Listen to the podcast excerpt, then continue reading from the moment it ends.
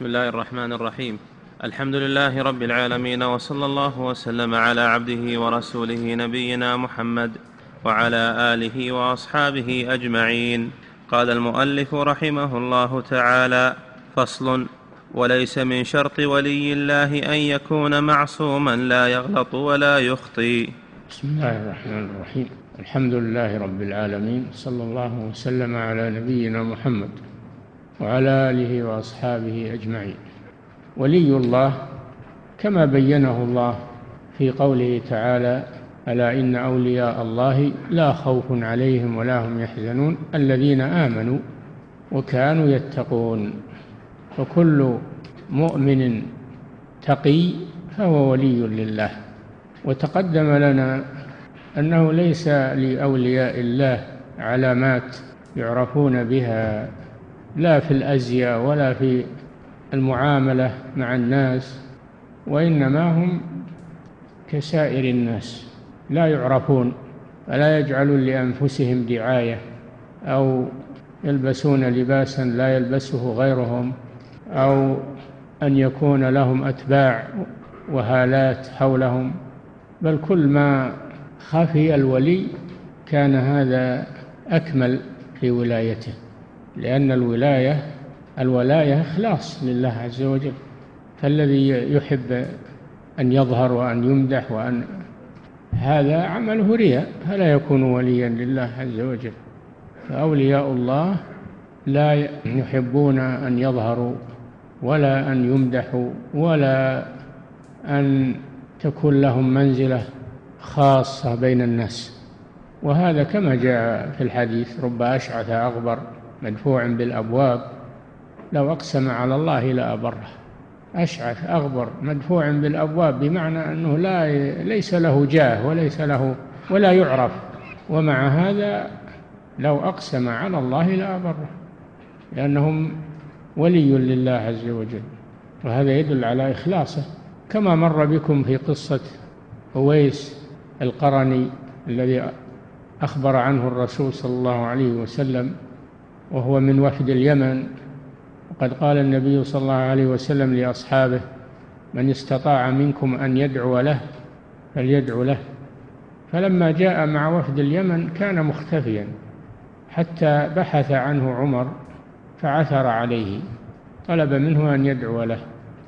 ثم إن عمر قال له ألا أكتب لك إلى أهل العراق؟ قال لا دعني مع عامة الناس. فخرج على وجهه ولا ولم يعثر له على مكان ولا بعد ذلك مختفيا. هذه واحدة. الثانية الآن ليس من شرط ولي الله أن يكون معصوما لا يخطئ بل يقع منه خطأ في الاجتهاد. إلا الأنبياء يعني أئمة الأولياء هم الأنبياء هؤلاء معصومون. الأنبياء عليهم الصلاة والسلام معصومون أما من عداهم من الأولياء فإنه عرضة للخطأ والصواب فلا يقال إن الولي لا يخطئ. وكل ما قاله فإنه حق ويؤخذ كأنه نبي لا. هذا قول الصوفية مع مع رؤسائهم ومع مشايخهم يعتقدون لهم العصمة. وأنهم لا يخطئون. وأن المريد مع المريد مع شيخه كالميت مع غاسله. ما ما يمانع في شيء ولا يعترض في شيء. يستسلم استسلاما كاملا. هذه عقيدة الصوفية الضالة. فالولي يخطي ويصيب ويعترف بالخطأ والصواب. وسيأتيكم من كلام الشيخ رحمه الله ما يبين هذا. هذا رد على الذين يقولون إن الولي معصوم. ولذلك كل ما يصدر عنه فإنه لا يعترض عليه ولا يعارض كما تقوله الصوفية في مشايخها أو القبورية في مشايخها. هذه مسألة مهمة جدا. نعم. وليس من شرط ولي الله أن يكون معصوما لا يغلط ولا يخطي. نعم. بل يجوز أن يخفى عليه بعض علم الشريعة. نعم يجوز عليه يجوز أن يخفى عليه بعض علم الشريعة فيخطئ فيخطئ يفتي بفتوى أو يقول قولا. وفي الشريعة ما يخالف هذا القول أو هذه الفتوى لأنه لم يطلع عليه. وما تعمد المخالفة. لكن لم يطلع عليه. الله جل وعلا يقول فوق كل ذي علم عليم. قال لنبيه صلى الله عليه وسلم وقل ربي زدني علما. فالولي لا يدعى يعتقد في حقه العصمة غير الأنبياء عليهم الصلاة والسلام لأن الله عصمهم وهم يخطئون ويصيبون ولكنهم يرجعون إلى الحق ويقبلون النصح. ويشاورون العلماء كما كان عمر بن الخطاب رضي الله عنه كما يأتي أنه إذا عرض الأمر يستشير الصحابة المهاجرين والأنصار وهو من خواص الأولياء. نعم. ويجوز أن يشتبه عليه بعض أمور الدين حتى يحسب بعض الأمور مما أمر الله به ومما نهى الله عنه. يجوز أنه يشتبه عليه بعض الأمور الدينية. فيظن أنه هذا سنة وليس بسنة. هذا صحيح وليس بصحيح. لأنه بشر يخطي ويصيب. ما هو معناه أنه إذا صار ولي أنه أنه خرج عن البشرية. بل هو بشر يخطي ويصيب. نعم. ويجوز أن يظن في بعض الخوارق أنها. ويجوز أن يظن في بعض الخوارق أنها من كرامات أولياء الله تعالى. وتكون من الشيطان لبسها عليه لنقص درجته. والولي الصادق لا يعتقد أن كل أمر خارق فهو كرامة بل بل إنه يخاف أن تكون من الشيطان فلا يغتر بما يظهر على يديه إنه إنه كرامة. لا يجزم بهذا. قد يكون هذا تغرير من الشيطان يلبس عليه فهذا من صفات الأولياء. أنهم لا يغترون بالكرامات ويترفعون بها وإنما يخفونها ولا يعتمدون عليها. نعم.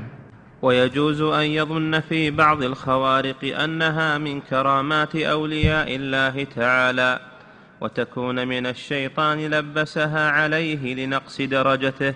كما كما سبق لكم أن الخارق للعادة إذا جرى على يد مؤمن تقي فإنه كرامة. وإذا جرى على يد فاجر شقي أنه خارق شيطاني وليس كرامة. نعم. وتكون من الشيطان لبسها عليه لنقص درجته. لينقص درجته ويغره بها. فالولي لا يغتر بالكرامة لا تغره الكرامة. نعم. ولا يعرف أنها من الشيطان وإن لم يخرج بذلك عن ولاية الله تعالى. وإن لم يخرج بخطئه إذا أخطأ لا يخرج من ولاية الله وهو ولي لله وإن أخطأ لأنه لم يتعمد الخطأ. قد قال صلى الله عليه وسلم إذا اجتهد الحاكم فأصاب فله أجران وإذا اجتهد فأخطأ فله أجر واحد فهو مأجور غير مأثوم على الخطأ ويؤجر على الصواب مرتين. نعم. فإن الله سبحانه وتعالى تجاوز لهذه الأمة عن الخطأ والنسيان وما استكرهوا عليه. كما في الحديث قال صلى الله عليه وسلم إن الله تجاوز لأمتي الخطأ والنسيان فتؤاخذنا إن نسينا أو أخطأنا؟ وما استكرهوا عليه إلا من أكره وقلبه مطمئن بالإيمان. فالولي إذا أخطأ أو نسي معفو عن خطئه ونسيانه. لأنه ليس معصوما. نعم. فقال تعالى آمن الرسول بما أنزل إليه من ربه والمؤمنون. كل آمن بالله وملائكته وكتبه ورسله. لا نفرق بين أحد من رسله. وقالوا سمعنا وأطعنا غفرانك ربنا وإليك المصير. لا يكلف الله نفسا إلا وسعها. لها ما كسبت وعليها ما اكتسبت. ربنا لا تؤاخذنا إن نسينا أو أخطأنا.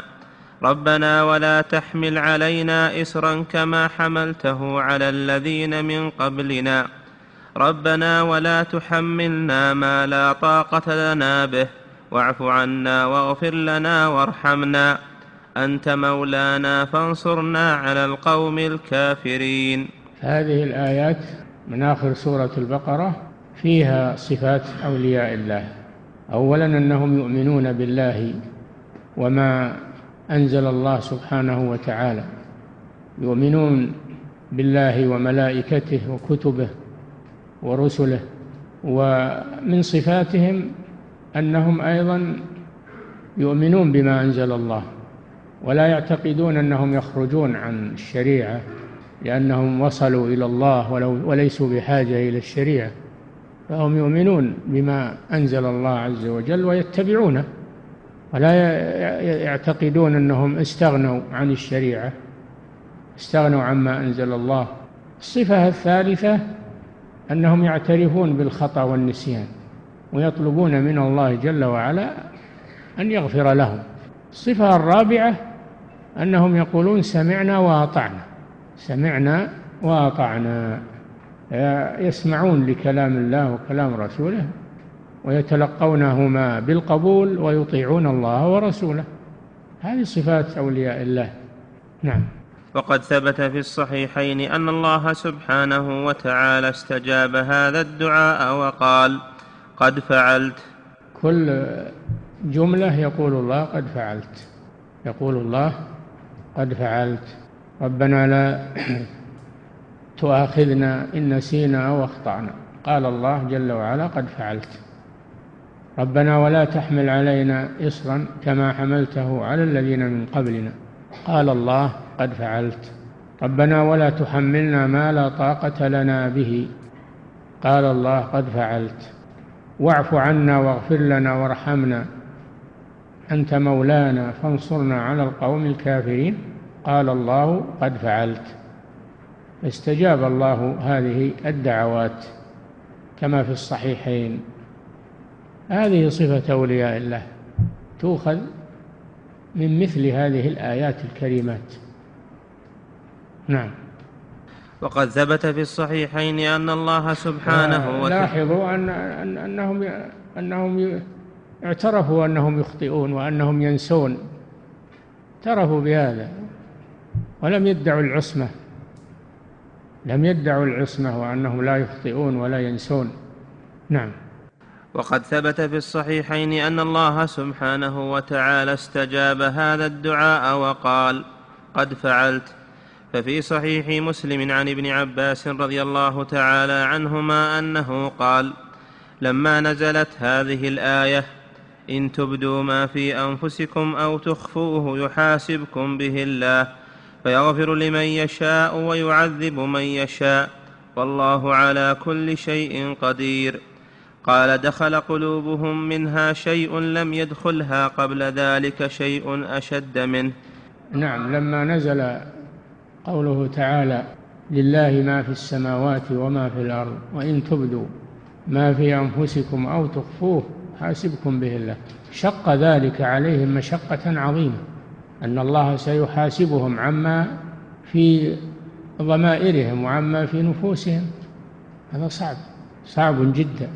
وجثوا على الركب وقالوا كلفنا من العمل ما نطيق فأطعنا لكن هذا ما, ما, ما نطيقه.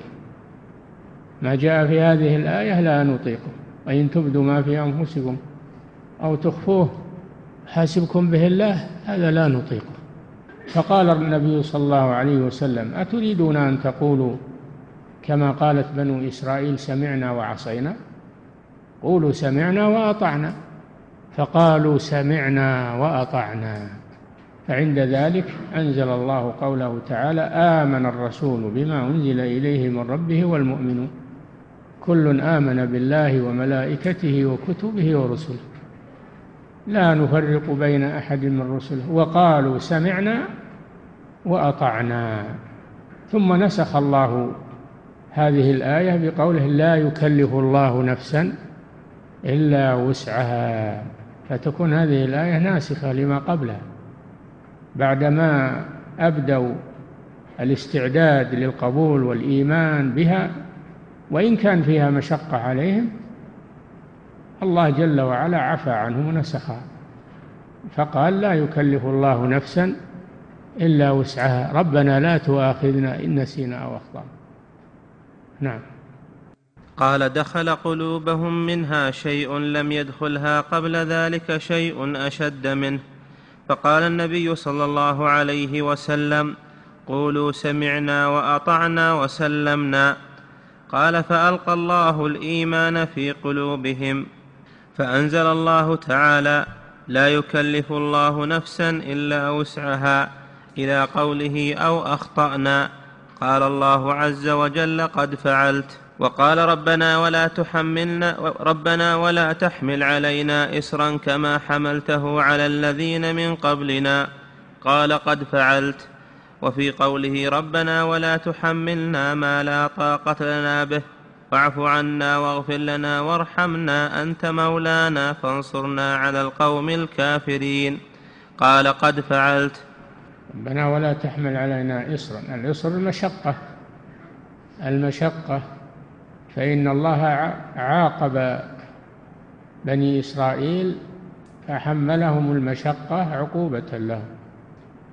فبظلم من الذين هادوا حرمنا عليهم طيبات أحلت لهم.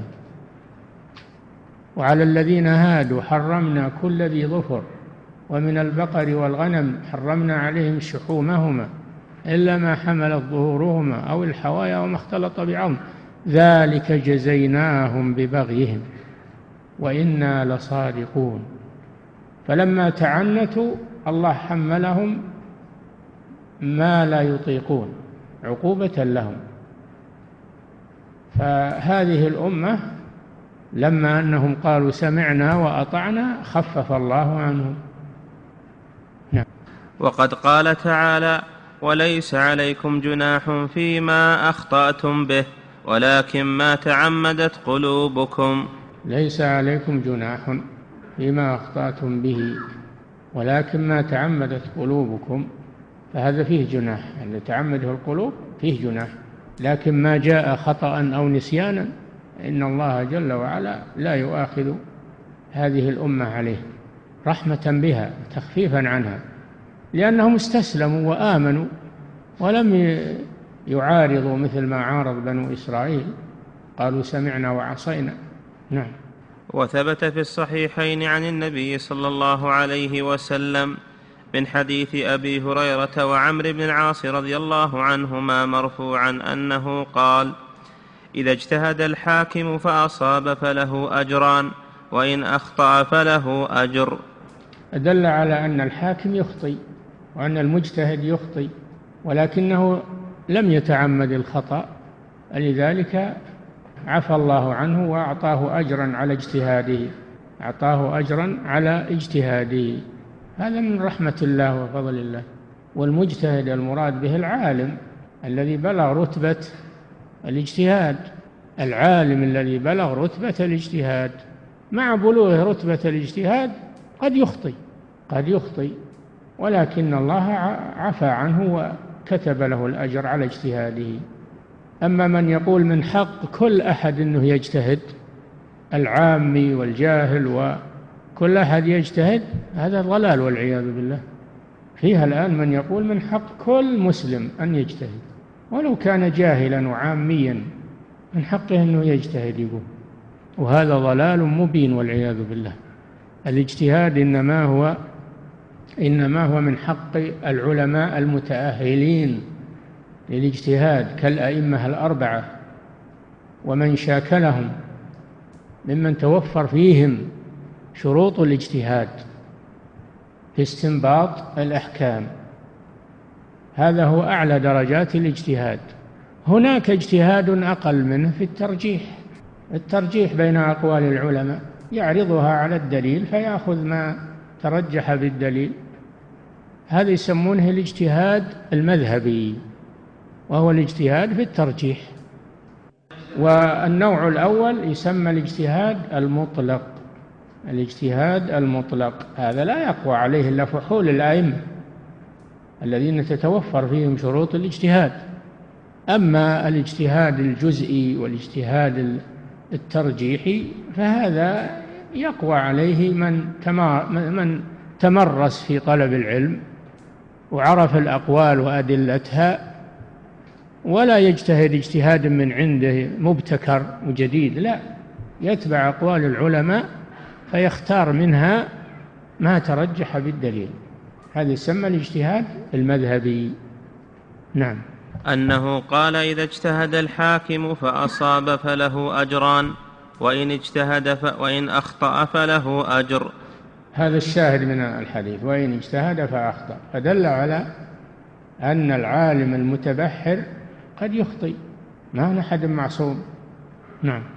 فلم يؤثم المجتهد المخطئ بل جعل له أجرا على اجتهاده. والأول له أجران أجر عن الاجتهاد وأجر عن الإصابة. نعم.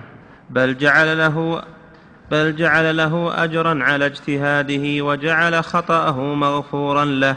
نعم. ولكن المجتهد المصيب له أجران فهو أفضل منه. ولهذا لما كان ولي الله يجوز أن يغلط لم يجب على الناس الإيمان بجميع ما يقوله من هو ولي. هذه النتيجة من البحث السابق من, من أول الفصل إلى الآن هذه النتيجة. إذا كان الولي يخطي أحيانا وليس معصوما فلا يلزمنا أن نقبل كل ما يقوله ونعتقد له العصمة بل يجب أن نعرض أقواله على الكتاب والسنة. فما وافق الكتاب والسنة فهو مقبول وما خالفها فهو آه، مردود ولا ينقص هذا من قدره لأنه مأجور كما في الحديث إذا اجتهد وأخطأ فله أجر واحد هو مأجور ما نتنقصه لأنه بذل وسعه بذل وسعه ولم يتعمد الخطأ فلا نتنقص المخطي من أهل العلم ونتلمس لهم العثرات. ونتنقصهم ونتكلم عنهم في المجالس. لا إذا كانوا علماء. أما كما ذكرنا إذا كان ما هو بأهل للاجتهاد فلا يجوز أن يدخل في الاجتهاد أصلا. وهو مخطئ على كل حال. الذي ليس عنده المؤهلات للاجتهاد المطلق أو الاجتهاد المذهبي هذا مخطئ على كل حال ولو أصاب. فهو مخطئ لأنه ليس عنده مؤهلات للاجتهاد. كما قال صلى الله عليه وسلم من قال في القرآن برأيه وبما لا يعلم فليتبوى مقعده من النار وأخطأ ولو أصاب. لأنه ما ما أصاب نتيجة لأهليته وإنما أصاب مصادفة فقط. وهو مخطئ أنه يجتهد أو يقول في القرآن بغير علم. نعم. عفى الله عنك. ولهذا لما كان ولي الله ولهذا لما كان ولي الله يجوز أن يغلط. لم يجب على الناس الإيمان بجميع ما يقوله من هو ولي لله لئلا يكون نبيا. إلا أن يكون نعم. لئلا يكون نبيا. آه عندك كذا؟ كذا نعم. في النسخ إلا أن يكون نبيا هذا هو الصحيح. نعم. لم يجب على الناس الإيمان بما بجميع ما يقوله من هو ولي لله إلا أن يكون نبيا. لأن بل النبي معصوم لأن الأنبياء معصومون. نعم. بل ولا يجوز لولي الله أن يعتمد على ما يلقى إليه في قلبه إلا الناس لا يقبلون كل ما يقوله قضية مسلمة حتى يعرض على الدليل. هو بنفسه أيضا لا يعتمد على ما يلقى في نفسه من الأقوال أو الهواجس أو الأشياء حتى يعرضها على كتاب الله. ولا يقول هذه كرامات وهذه مكاشفات وهذه كما يقولها أهل الضلال. يعرض يعرض ما يعرض ما يلهم وما يقع في روعه يعرضه على الكتاب والسنة ولا يقبله على طول لأنه قد يكون من الشيطان. لأن هذا قد يكون من الشيطان. عمر وهو الملهم المحدث كما يأتي ما كان يقبل كل ما حتى يعرضه على الكتاب والسنة. نعم. بل ولا يجوز لولي الله أن يعتمد على ما يلقى إليه في قلبه نعم. إلا أن يكون موافقا للشرع. موافقا للشرع وذلك بعرضه على الكتاب والسنة. فإذا عرض لك خاطرة في حكم شرعي رأيت أنه واجب أو أنه مستحب أو أنه حرام أو مكروه إذا عرض لك شيء اعرضه على الكتاب والسنة. نعم. وعلى ما يقع له مما يراه إلهاما ومحادثة وخطابا من الحق بل يجب عليه أن يعرض ذلك جميعه على ما جاء به محمد صلى الله عليه وسلم فإن وافقه قبله وإن خالفه لم يقبله نعم. وإن لم يعلم أموافق هو أو مخالف توقف فيه. يعرض ما عرض له وعن في نفسه من آه، الأفكار. يعرضها على الكتاب والسنة. فإن وافق فهو حق. وإن خالف فإنه يتركه. وإن لم يتبين له لم يتبين له أنه حق أو أنه غير حق يتوقف. نعم. والناس في هذا الباب ثلاثة أصناف. تنبهوا الناس في هذا الباب مع الأولياء ثلاثة أصناف. صنف يعتقد لهم العصمة وأن كل ما يقولونه فهو صواب. وهذا غلو ومبالغة ومخالف للكتاب والسنة. وصنف لا يلقي لهم بالا ولا يعتبرهم شيئا. وهذا مخالف للكتاب والسنة أيضا. وصنف توسط. يقول ما وافق الكتاب والسنة من أقوال الأولياء؟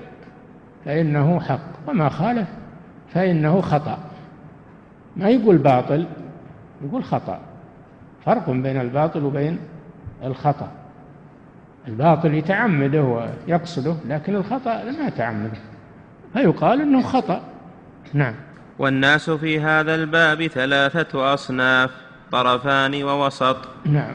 فمنهم من إذا اعتقد في شخص أنه ولي لله وافقه في كل ما يظن أنه حدث به قلبه حدث به قلبه عن ربه. هذا قول الصوفية في مشايخهم اللي يقولون إنهم أولياء وأقطاب وإلى آخره. نعم.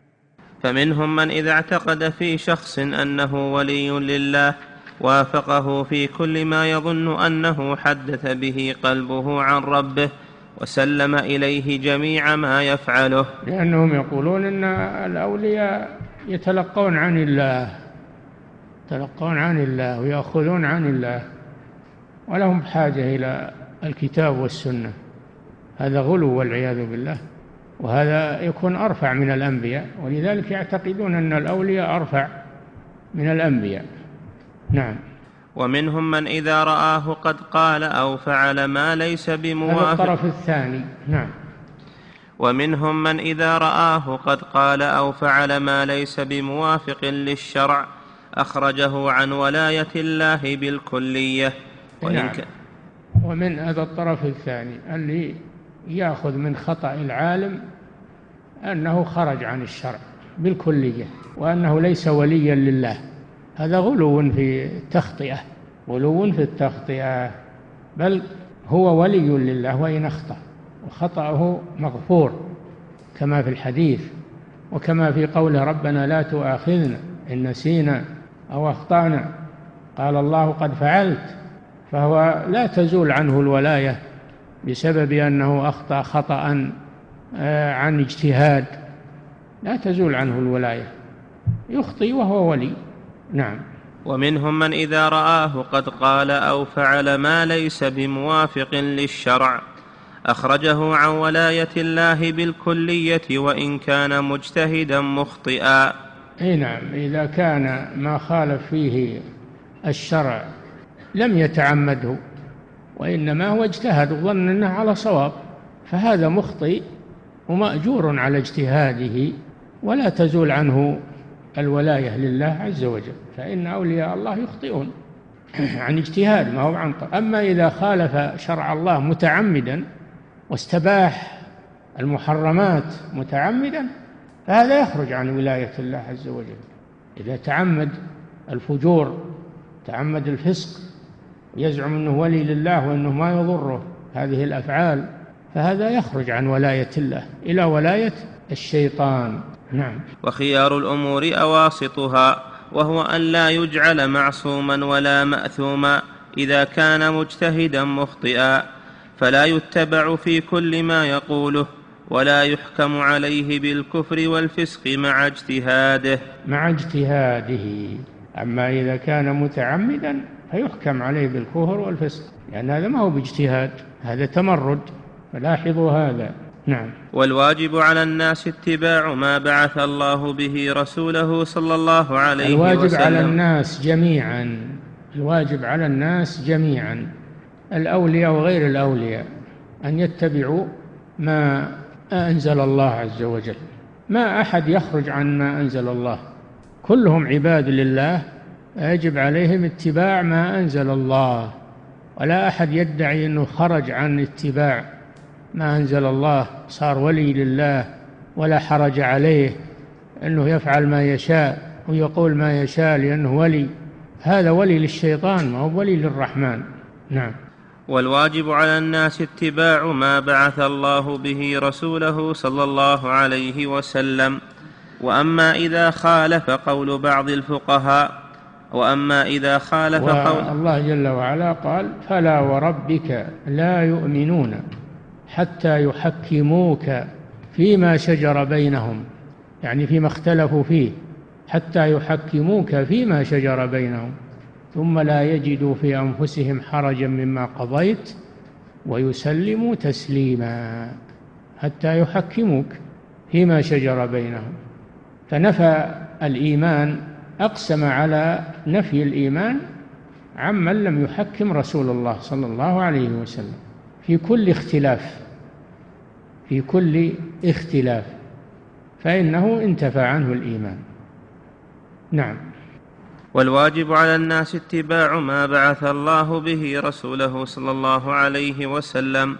وأما إذا خالف قول بعض الفقهاء ووافق قول آخرين لم يكن لأحد أن يلزمه بقول المخالف إذا صارت شوفوا إذا صار الخلاف بين العلماء متوازنا لم يظهر الدليل مع أحدهم بل كل منهم يحتمل أنه على دليل ومصيب. كل منهم يحتمل. فهنا لا لا لا إنكار في مسائل الاجتهاد. أما إذا كان الدليل ظهر مع أحد العلماء فيجب أخذ من ظهر معه الدليل. لا بد من الأمرين. اولا أن لا يظهر الدليل مع أحد المختلفين. كل يحتمل أنه هو المصيب. فهذا لا مشاحة في الاجتهاد. ولا يفرض قول أحد على أحد لأن يعني كل منهم متساوي مع الآخر. أما إذا ظهر الدليل مع أحد الأقوال فيجب علينا أن نأخذ به. سواء وافق أهواءنا أو خالف أهواءنا. نعم. وأما إذا خالف قول بعض الفقهاء ووافق قول آخرين لم يكن لأحد أن يلزمه بقول المخالف. إذا لم يظهر الدليل إذا لم يظهر الدليل. نعم. لم يكن لأحد أن يلزمه بقول المخالف ويقول هذا خالف الشرع. نعم لأنه ما خالف الشرع إنما خالف قول عالم إلى عالم آخر متساو معه في عدم ظهور الدليل على قوله. كل واحد منهم يحتمل إنه هو المصيب لعدم ظهور الدليل. نعم هذه اللي يقال لا مشاحة في الاجتهاد أو لا إنكار في مسائل الاجتهاد المسائل التي لم يظهر الدليل مع أحدها. نعم.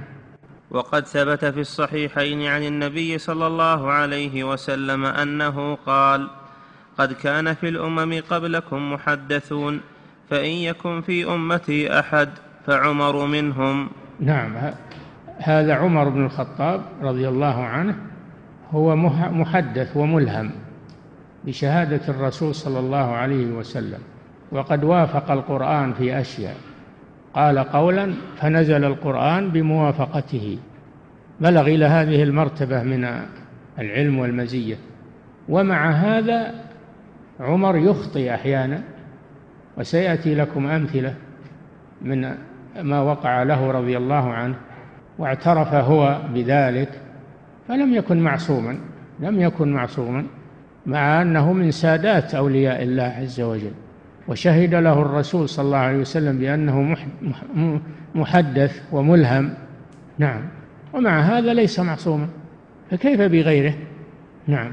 وروى الترمذي وغيره عن النبي صلى الله عليه وسلم أنه قال لو لم أبعث فيكم لبعث فيكم عمر.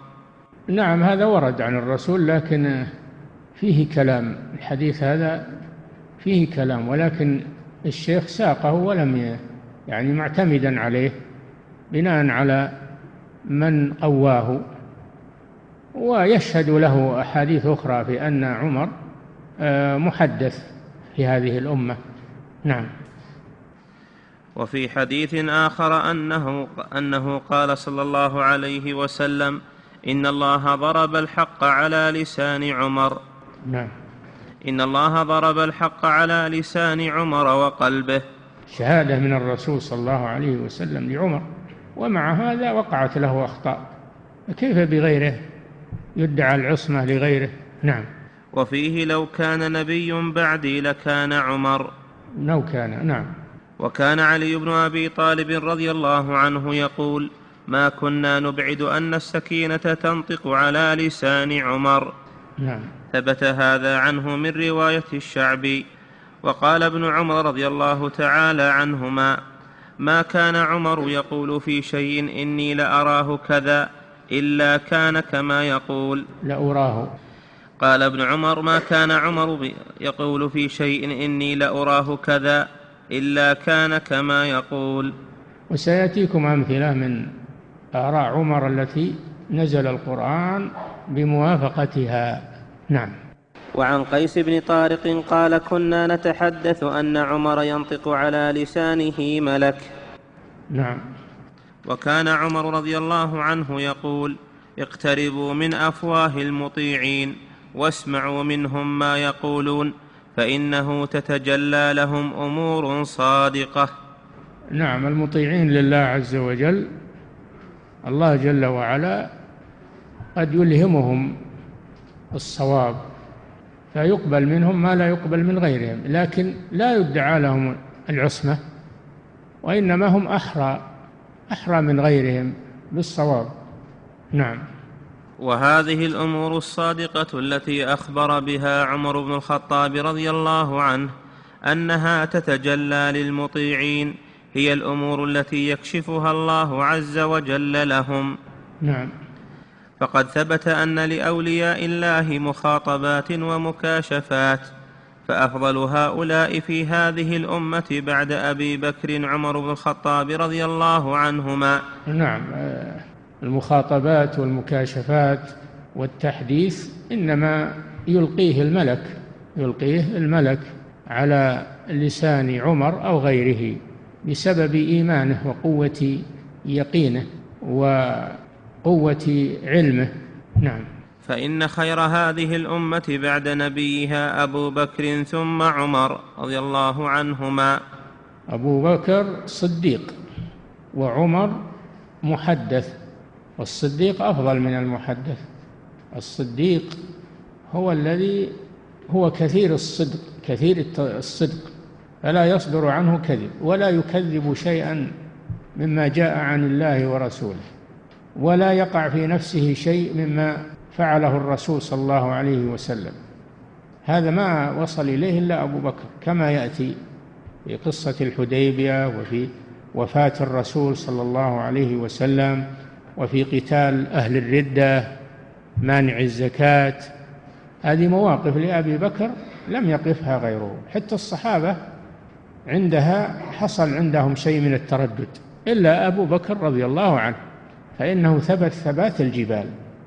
وكانت العاقبة حميدة فعرفوا أن أبا بكر على الصواب رضي الله عنه فهو أفضل من عمر.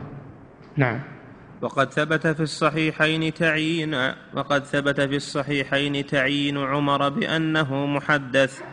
نعم. بأنه محدث في هذه الأمة فأي محدث ومخاطب فرض في أمة محمد صلى الله عليه وسلم فعمر أفضل منه. نعم. ليس هذا قاصرا على عمر بل يوجد في بعض المؤمنين شيء من هذا لكن عمر أفضل من جميع من وقع لهم شيء من هذه الأمور. ومع هذا وقعت له أخطاء. هذا غرض الشيخ رحمه الله. إن الولي مهما بلغ فإنه ليس معصوما. نعم. ومع هذا فكان عمر رضي الله عنه يفعل ما هو الواجب عليه. فيعرض ما يقع له على ما جاء به الرسول صلى الله عليه وسلم. هذا عمر مع ما أعطاه الله من المنزلة في العلم و وانكشاف الأمور له ما كان يعتمد على ما يعرض له من من التحديث أو من المكاشفة. ما كان يعتمد على هذا بل كان يعرض هذا على سنة الرسول صلى الله عليه وسلم. يعرضه على سنة الرسول صلى الله عليه وسلم. نعم. فيعرض ما يقع له على ما جاء به الرسول صلى الله عليه وسلم. نعم. فتارة يوافقه فيكون ذلك من فضائل عمر كما نزل القرآن بموافقته غير مرة. نزل القرآن بموافقة عمر في أمور في أمور ثلاثة. الأمر الأول الأمر الأول في أسرى بدر لما أسر المسلمون صناديد من المشركين سبعين أسيرا استشار الرسول صلى الله عليه وسلم أصحابه ماذا يفعل بهم؟ فبعضهم رأى أنه يأخذ الفداء ويطلقهم ومن هؤلاء أبو بكر رضي الله عنه. أما عمر فقال لا لا لا بد من ضرب أعناقهم. لا بد من ضرب أعناقهم. هذه أول غزوة للمسلمين فلا بد من ضرب أعناقهم حتى يرتدع غيرهم. فأنزل الله قوله تعالى ما كان لنبي أن يكون له أسرى حتى يثخن في الأرض. تريدون عرض الدنيا والله يريد الآخرة. والله عزيز حكيم. لولا كتاب من الله سبق لمسكم فيما أخذتم عذاب عظيم. فجاء القرآن بموافقة عمر في أن الصواب أن يقتلوا ولا تؤخذ منهم الفدية. هذه واحدة. الثانية أنه قال للرسول صلى الله عليه وسلم لو اتخذت من مقام إبراهيم مصلى فأنزل الله جل وعلا قوله تعالى واتخذوا من مقام إبراهيم مصلى الثالثة مسألة الحجاب. أشار عمر على النبي صلى الله عليه وسلم أن تحتجب أزواجه. وقال الناس يدخلون عليك ويجيك ناس فلا بد أن نساءك يحتجبن عن الرجال. فأنزل الله آية الحجاب. وإذا سألتموهن متاعا فاسألوهن من وراء حجاب. ذلكم أطهر لقلوبكم وقلوبهن. فوافق عمر ربه في هذه الأمور الثلاثة. نعم. فتارة يوافقه فيكون ذلك من فضائل عمر كما نزل القرآن بموافقته غير مرة. نعم في أسرى بدر وفي مقام إبراهيم وفي الحجاب. نعم. وتارة يخالف يعني كان في أول الإسلام كان في أول الإسلام النساء تكشف وجوهها. هذا في أول الإسلام. ثم نسخ ذلك وأمر النساء بالحجاب. نعم. وتارة يخالفه فيرجع عمر عن ذلك كما رجع يوم الحديبية. يوم الحديبية هذا مما أخطأ فيه عمر رضي الله عنه مع ما له من المنزلة أخطأ في هذا لأن الرسول صلى الله عليه وسلم لما جاء معتمرا هو وأصحابه معهم الهدي سنة ست من الهجرة صدهم المشركون عن الوصول إلى المسجد الحرام. صدوهم عن المسجد الحرام وبقوا في الحديبية أياما والمشركون يرسلون إليه الرسل للمفاوضة معه فتفاوضوا واصطلحوا صلحوا على أن الرسول يرجع هذه السنة هو وأصحابه. يرجعون إلى المدينة وأن يعتمروا من العام القادم عمرة القضية. شق ذلك على عمر رضي الله عنه. وقال كيف نرجع؟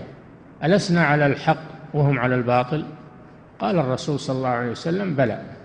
قال أليس قتلانا في الجنة وقتلاهم في النار؟ قال الرسول صلى الله عليه وسلم بلى.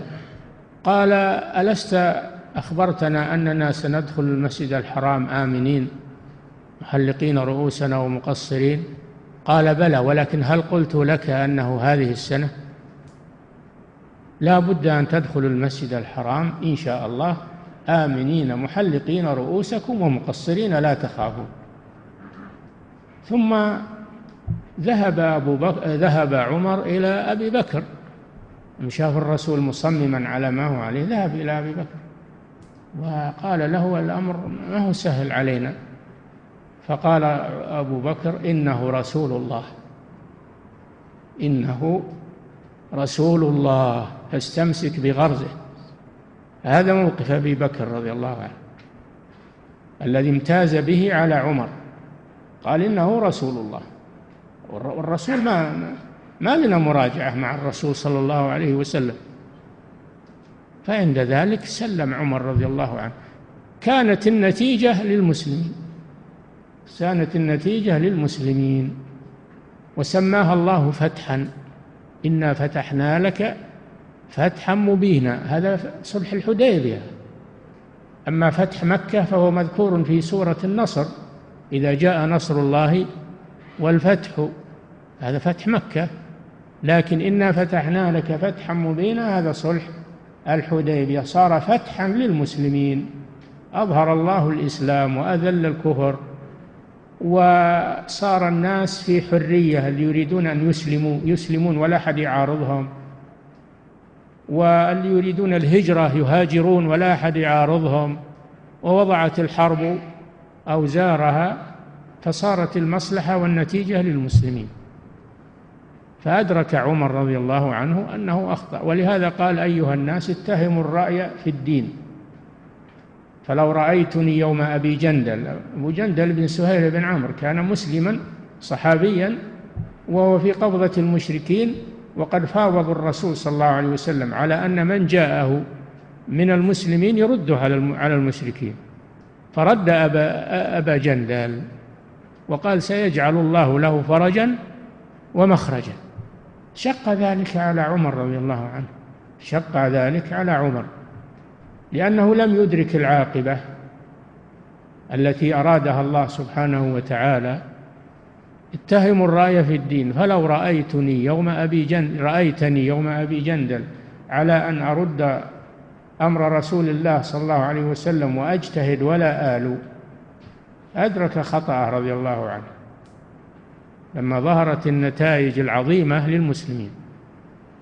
هذه واحدة. نعم.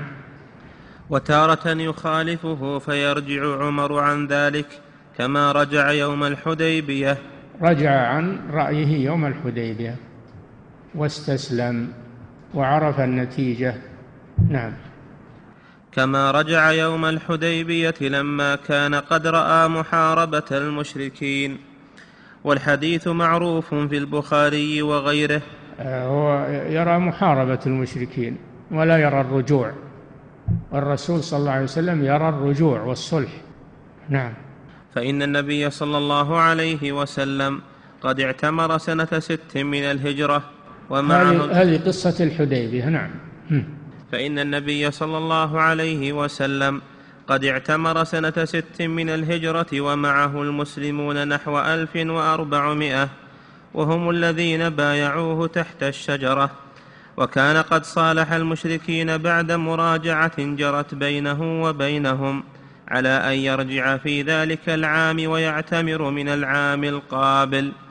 وشرط لهم شروطا فيها نوع غضاضة على المسلمين في الظاهر. فشق ذلك على كثير من المسلمين. وكان الله ورسوله صلى الله عليه وسلم أعلم أعلم وأحكم بما في ذلك من المصلحة. وكان عمر رضي الله عنه في من كره ذلك. حتى قال للنبي صلى الله عليه وسلم يا رسول الله ألسنا على الحق وعدونا على الباطل؟ قال بلى. قال أفليس قتلانا في الجنة وقتلاهم في النار؟ قال بلى. قال فعلام نعطي الدنية في ديننا؟ فقال له النبي صلى الله عليه وسلم إني رسول الله وهو ناصري ولست أعصيه. ثم قال أفلم تكن تحدثنا أن أنا قال يعني عمر. قال عمر نعم. ثم قال عمر أفلم تكن تحدثنا أنا نأتي البيت ونطوف به؟ قال بلى. قال أقلت لك إنك تأتيه العام؟ قال لا. قال إنك آتيه ومطوف به. نعم وهذا كما في قوله تعالى لقد صدق الله رسوله الرؤيا بالحق لتدخلن المسجد الحرام إن شاء الله. آمنين محلقين رؤوسكم ومقصرين لا تخافون. فعلم ما لم تعلموا فجعل من دون ذلك يعني قبل ذلك فتحا قريبا وهو صلح الحديبية. نعم. قال فذهب عمر إلى أبي بكر الصديق رضي الله عنهما فقال له مثل ما قاله للنبي صلى الله عليه وسلم ورد عليه أبو بكر رضي الله عنه مثل جواب النبي صلى الله عليه وسلم. ولم يكن أبو بكر يسمع جواب النبي صلى الله عليه وسلم. شوف الرسول أبو بكر ما سمع كلام الرسول لعمر. ومع هذا قال عين الصواب. قال هو رسول الله. هو رسول الله صلى الله عليه وسلم. فوافق جواب الرسول وهو ما سمعه. نعم.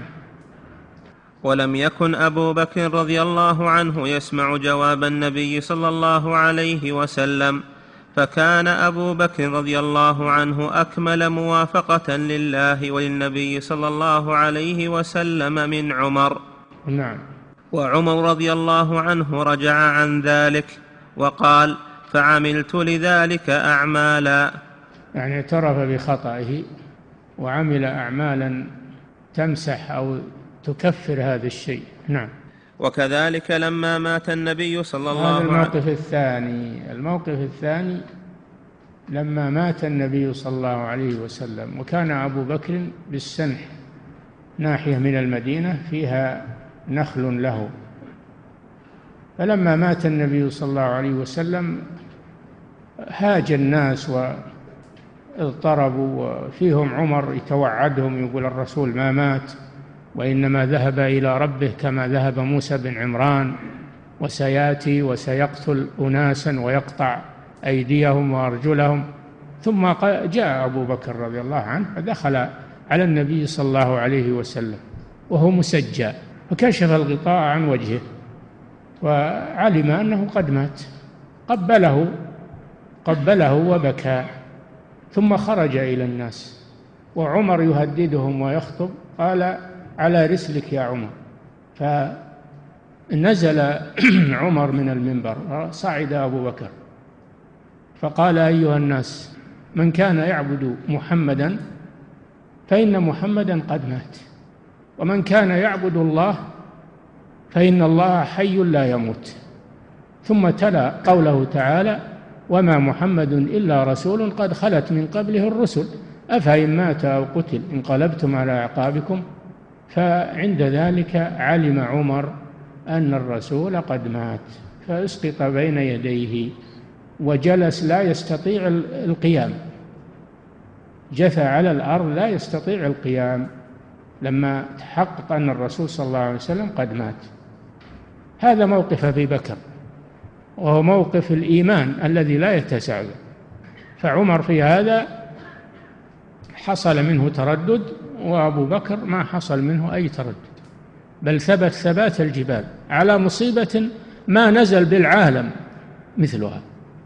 هذه قوة الإيمان شجاعة أبي بكر رضي الله عنه. نعم هذا مما يدل على أن أبا بكر أفضل الأمة. نعم الموقف الثالث الردة. لما توفي الرسول صلى الله عليه وسلم وارتد كثير من العرب ومنعوا الزكاة صمم رضي الله عنه على قتالهم. فقال له أبو عمر والصحابة كيف تقاتلهم وهم يشهدون أن لا إله إلا الله وأن محمد رسول الله؟ والنبي صلى الله عليه وسلم قال أمرت أن أقاتل الناس حتى يقولوا لا إله إلا الله فإذا قالوها عصموا مني دماءهم وأموالهم إلا بحقها. فقال أبو بكر لا أقاتلن من فرق بين الصلاة والزكاة. والله لو منعوني عناقا كانوا يؤدونها إلى رسول الله صلى الله عليه وسلم لقاتلتهم عليها. والرسول قال إلا بحقها وإن الزكاة من حق لا إله إلا الله. والله لا أقاتلن من فرق بين الصلاة والزكاة. فلما رأوا تصميم أبي بكر عرفوا أنه على الحق فوافقوه وقاتلوا المرتدين وكانت النتيجة أن الله خذل المرتدين وثبت الإسلام بعد وفاة الرسول صلى الله عليه وسلم. هذه مواقف أبي بكر رضي الله عنه التي لم يقفها غيره وهي مواقف في الشدة أشد ما يكون من الكرب ومع هذا وقف وثبت ثبات الجبال رضي الله عنه. نعم. حينما تضعضع غيره. نعم. وكذلك لما مات النبي صلى الله عليه وسلم أنكر عمر رضي الله عنه موته أولا. فلما قال أبو بكر رضي الله عنه إنه مات رجع عمر عن ذلك. نعم. فعمر ولي من سادة الأولياء ومع هذا أخطأ في هذا. دل على أن الولي يخطئ وليس معصوما نعم. وكذلك في قتال مانع الزكاة قال عمر لأبي بكر رضي الله عنهما كيف نقاتل الناس وقد قال رسول الله صلى الله عليه وسلم أمرت أن أقاتل الناس حتى يشهدوا أن لا إله إلا الله وأني رسول الله فإذا فعلوا ذلك عصموا مني دماءهم وأموالهم إلا بحقها شوف ما انتبهوا لقول الرسول صلى الله عليه وسلم إلا بحقها. نعم. فقال له أبو بكر رضي الله عنه ألم يقل إلا بحقها؟ فإن الزكاة من حقها. والله لو منعوني عناقا كانوا يؤدونها إلى رسول الله صلى الله عليه وسلم لقاتلتهم على منعها. قال عمر فوالله ما هو إلا أن رأيت الله قد شرح صدر أبي بكر للقتال فعلمت أنه الحق. نعم ولهذا قالوا إن ما أحد يخطي ويستدل بدليل من القرآن أو السنة إلا وفي ذلك الدليل ما يرد عليه. فأبو بكر رد عليهم بكلمة من هذا الدليل الذي معهم وهو قوله إلا بحقها. نعم. قال ولهذا نظائر تبين تقدم أبي بكر رضي الله عنه على عمر رضي الله عنه مع أن عمر رضي الله عنه محدث فإن مرتبة الصديق فوق فإن مرتبة الصديق فوق مرتبة المحدث. نعم. فأبو بكر صديق وعمر محدث والصديق أفضل من المحدث. يتضح هذا من مواقف أبي بكر رضي الله عنه في هذه الشدائد. العظيمة التي تتهاوى لها الجبال الرواسي. نعم. لأن الصديق يتلقى عن الرسول المعصوم كل ما يقوله ويفعله والمحدث يأخذ عن قلبه أشياء وقلبه ليس بمعصوم. أي نعم هذا الفرق بين الصديق لأن الصديق لا يأتي بشيء من عنده ابدا وإنما يتلقى عن الرسول صلى الله عليه وسلم كل ما يقول. أما المحدث فقد يأخذ شيئا مما يحدث به في نفسه وهذا لا قد لا يكون صوابا قد يكون خطأ نعم. وقلبه ليس بمعصوم. ليس بمعصوم قد يخطئ الإنسان. إذا اعتمد على غير الكتاب والسنة قد يخطئ. نعم. وقلبه ليس بمعصوم فيحتاج أن يعرضه على ما جاء به النبي صلى الله عليه وسلم. نعم. ولهذا كان عمر رضي الله عنه يشاور الصحابة رضي الله عنهم ويناظرهم ويرجع إليهم في بعض الأمور مع ما أعطاه الله من الإلهام. والإدراك ما كان يعتمد على رأيه وإنما يشاور الصحابة فيما يعرض من الأمور ويجمعهم يجمع المهاجرين والأنصار ويعرض عليهم المشكلة ويأخذ آراءهم في هذا. ما قال أنا أنا الخليفة وأنا محدث وملهم وشهد لي النبي صلى الله عليه وسلم وأنا وافقت القرآن في في أشياء ما اغتر بهذه الأمور. لم يغتر بهذه الأمور بل كان يراجع. نعم. وكانوا ينازعونه في أشياء فيحتج عليهم ويحتجون عليه بالكتاب والسنة. ويقررهم على منازعته ولا يقول لهم أنا محدث ملهم مخاطب فينبغي لكم أن تقبلوا مني ولا تعارضوني. ما يقول هذا؟ انما يشاورهم ويستعرض آراءهم وتعرض على الكتاب والسنة فيأخذ ما وافق الكتاب والسنة سواء كان رأيه أو رأي غيره. نعم. فأي أحد ادعى أو ادعى له أصحابه أنه ولي لله وأنه مخاطب يجب عليه يجب على أتباعه أن يقبلوا منه كل ما يقوله ولا يعارضوه ويسلموا له حاله من غير اعتبار بالكتاب والسنة فهو وهم مخطئون. هذه النتيجة نعم. أي أي ولي لله يرى أنه ما يراجع ولا ولا أحد يعترض عليه هذا مخطئ. الولي لله هو الذي يتهم نفسه ويتهم رأيه ويرجع إلى الكتاب والسنة يسلم لله ولرسوله ولا يأخذ برأيه. هذا هو ولي الله عز وجل وهذا هو عمر رضي الله عنه. نعم. فهو وهم مخطئون ومثل هذا من أضل الناس. فعمر بن الخطاب اللي يعتقد إن الولي معصوم وأنه يؤخذ عنه ولا يراجع الكتاب والسنة هذا من أضل الناس والعياذ بالله. نعم. فعمر بن الخطاب رضي الله عنه أفضل منه وهو أمير المؤمنين وكان المسلمون ينازعونه فيما يقوله وهم وهو على الكتاب والسنة. وقد اتفق سلف الأمة وأئمتها على أن كل أحد يؤخذ من قوله ويترك. إلا رسول الله صلى الله عليه وسلم وهذا من الفروق بين الأنبياء وغيرهم.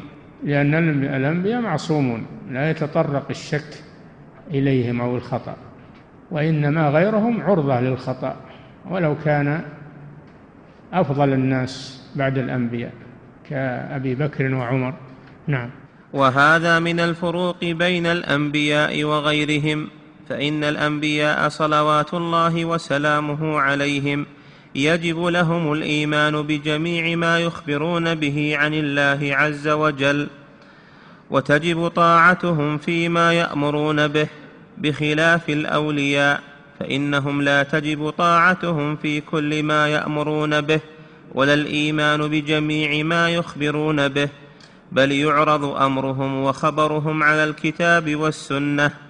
فما وافق الكتاب والسنة وجب قبوله وما خالف الكتاب والسنة كان مردودا وإن كان صاحبه من أولياء الله. لا ينقص ذلك من ولايته لله. وإن كان أخطأ فإنه لم يخطئ عن قصد وإنما أخطأ عن اجتهاد. يبحث عن الحق لكنه لم يصل إليه فهو معذور ومأجور فلا ينقص ذلك من قدر من قدره. أو يخرج بذلك عن ولاية الله سبحانه وتعالى. نعم. وإن كان صاحبه من أولياء الله وكان مجتهدا معذورا فيما قاله له أجر على اجتهاده لكنه إذا خالف الكتاب والسنة كان مخطئا وكان من الخطأ المغفور إذا كان صاحبه قد اتقى الله ما استطاع. فإن الله تعالى يقول فاتقوا الله ما استطعتم. وهذا تفسير قوله تعالى يا أيها الذين آمنوا اتقوا الله حق تقاته. الله جل وعلا قال فاتقوا الله حق تقاته. وحق تقاته أن يطاع فلا يعصى وأن يذكر فلا ينسى وأن يشكر فلا يكفر. هذا صعب. هذا صعب إن الإنسان يبي يبلغ هذه المرتبة. لكن فسرتها الآية الأخرى وهي قوله تعالى فاتقوا الله ما استطعتم فمن اتقى الله حسب استطاعته فقد اتقى الله حق تقاته. هذه الآية مفسرة. نعم. قال ابن مسعود وغيره رضي الله عنهم حق تقاته أن يطاع فلا يعصى وأن يذكر فلا ينسى وأن يشكر فلا يكفر. من يبلغ هذه المرتبة؟ نعم. أي بحسب استطاعتكم فإن الله تعالى لا يكلف نفسا إلا وسعها. كما قال تعالى لا يكلف الله نفسا إلا وسعها لها ما كسبت وعليها ما اكتسبت. وقال تعالى والذين آمنوا وعملوا الصالحات لا نكلف نفسا إلا وسعها أولئك أصحاب الجنة هم فيها خالدون. وقال تعالى وأوفوا الكيل والميزان بالقسط لا نكلف نفسا إلا وسعها. هذا كثير في القرآن أن الله لا يكلف نفسا إلا وسعها ولا يؤاخذها على ما لا تطيقه لأنه لم يكلفها بذلك. والله أعلم وصلى الله وسلم على نبينا محمد وعلى آله وصحبه. هذا مبحث جليل هذا المبحث مبحث جليل. ينبغي العناية به. نعم. أحسن الله إليكم صاحب الفضيلة. وسلمك الله. هل هناك ضابط للخطأ الذي يعفو الله عنه أم أن العفو مطلق في كل خطأ؟ الخطأ الخطأ هو الذي عن غير قصد. أما ما كان عن قصد هذا ليس خطأ. هذا تعمدا. نعم. أحسن الله إليك صاحب الفضيلة. وهذا سائل يقول لقد رأيت بعض طلبة العلم يوالي ويعادي لشيخه. ويقول هذا معصوم من الخطأ فهل هذا صحيح؟ سمعتم الكلام في هذا أن ما أحد معصوم إلا الرسول صلى الله عليه وسلم وكل أحد عرضة للخطأ. أبو بكر وعمر وعثمان وعلي الصحابة عرضة للخطأ. نعم. أحسن الله إليكم صاحب الفضيلة. وهذا سائل يقول سمعت بعضهم يقول بأن حديث النبي صلى الله عليه وسلم إذا اجتهد الحاكم بأنه في حق القضاة والحكام. ولا مدخل فيه للعلماء فهل هذا القول صحيح؟ الحاكم هو العالم اللي يحكم على الأشياء بالحل والحرمة هذا معنى الحاكم. الذي يحكم على الأشياء بأنها حلال أو حرام أو خطأ أو صواب هذا هو الحاكم يعني المجتهد. إذا اجتهد الحاكم يعني المراد به الذي يحكم على الأشياء بحل أو حرم. نعم. أحسن الله إليكم صاحب الفضيلة وهذا السائل يقول هل يوجد مجتهد مطلق في عصرنا الحاضر؟ أنا لا أعلم الغيب ولا أدري ولا أعرف أحد أنا ما أعرف أحد ولا أنفي فأنا لا أثبت ولا أنفي الله أعلم. نعم. أحسن الله إليكم صاحب الفضيلة وهذا سائل آخر يقول هل بلغ رتبة المجتهد المطلق أحد في الأمة بعد الأئمة الأربعة؟ وهل يعد شيخ الإسلام ابن تيمية مجتهدا مطلقا؟ ما نحصر الاجتهاد في الأئمة الأربعة الاجتهاد المطلق ما نحصره في الأئمة الأربعة لكن نقول منهم الأئمة الأربعة. أما شيخ الإسلام وابن القيم فهؤلاء ليسوا مجتهدين اجتهادا مطلقا وإنما هم اجتهاد المذهبي. هم حنابلة هم حنابلة.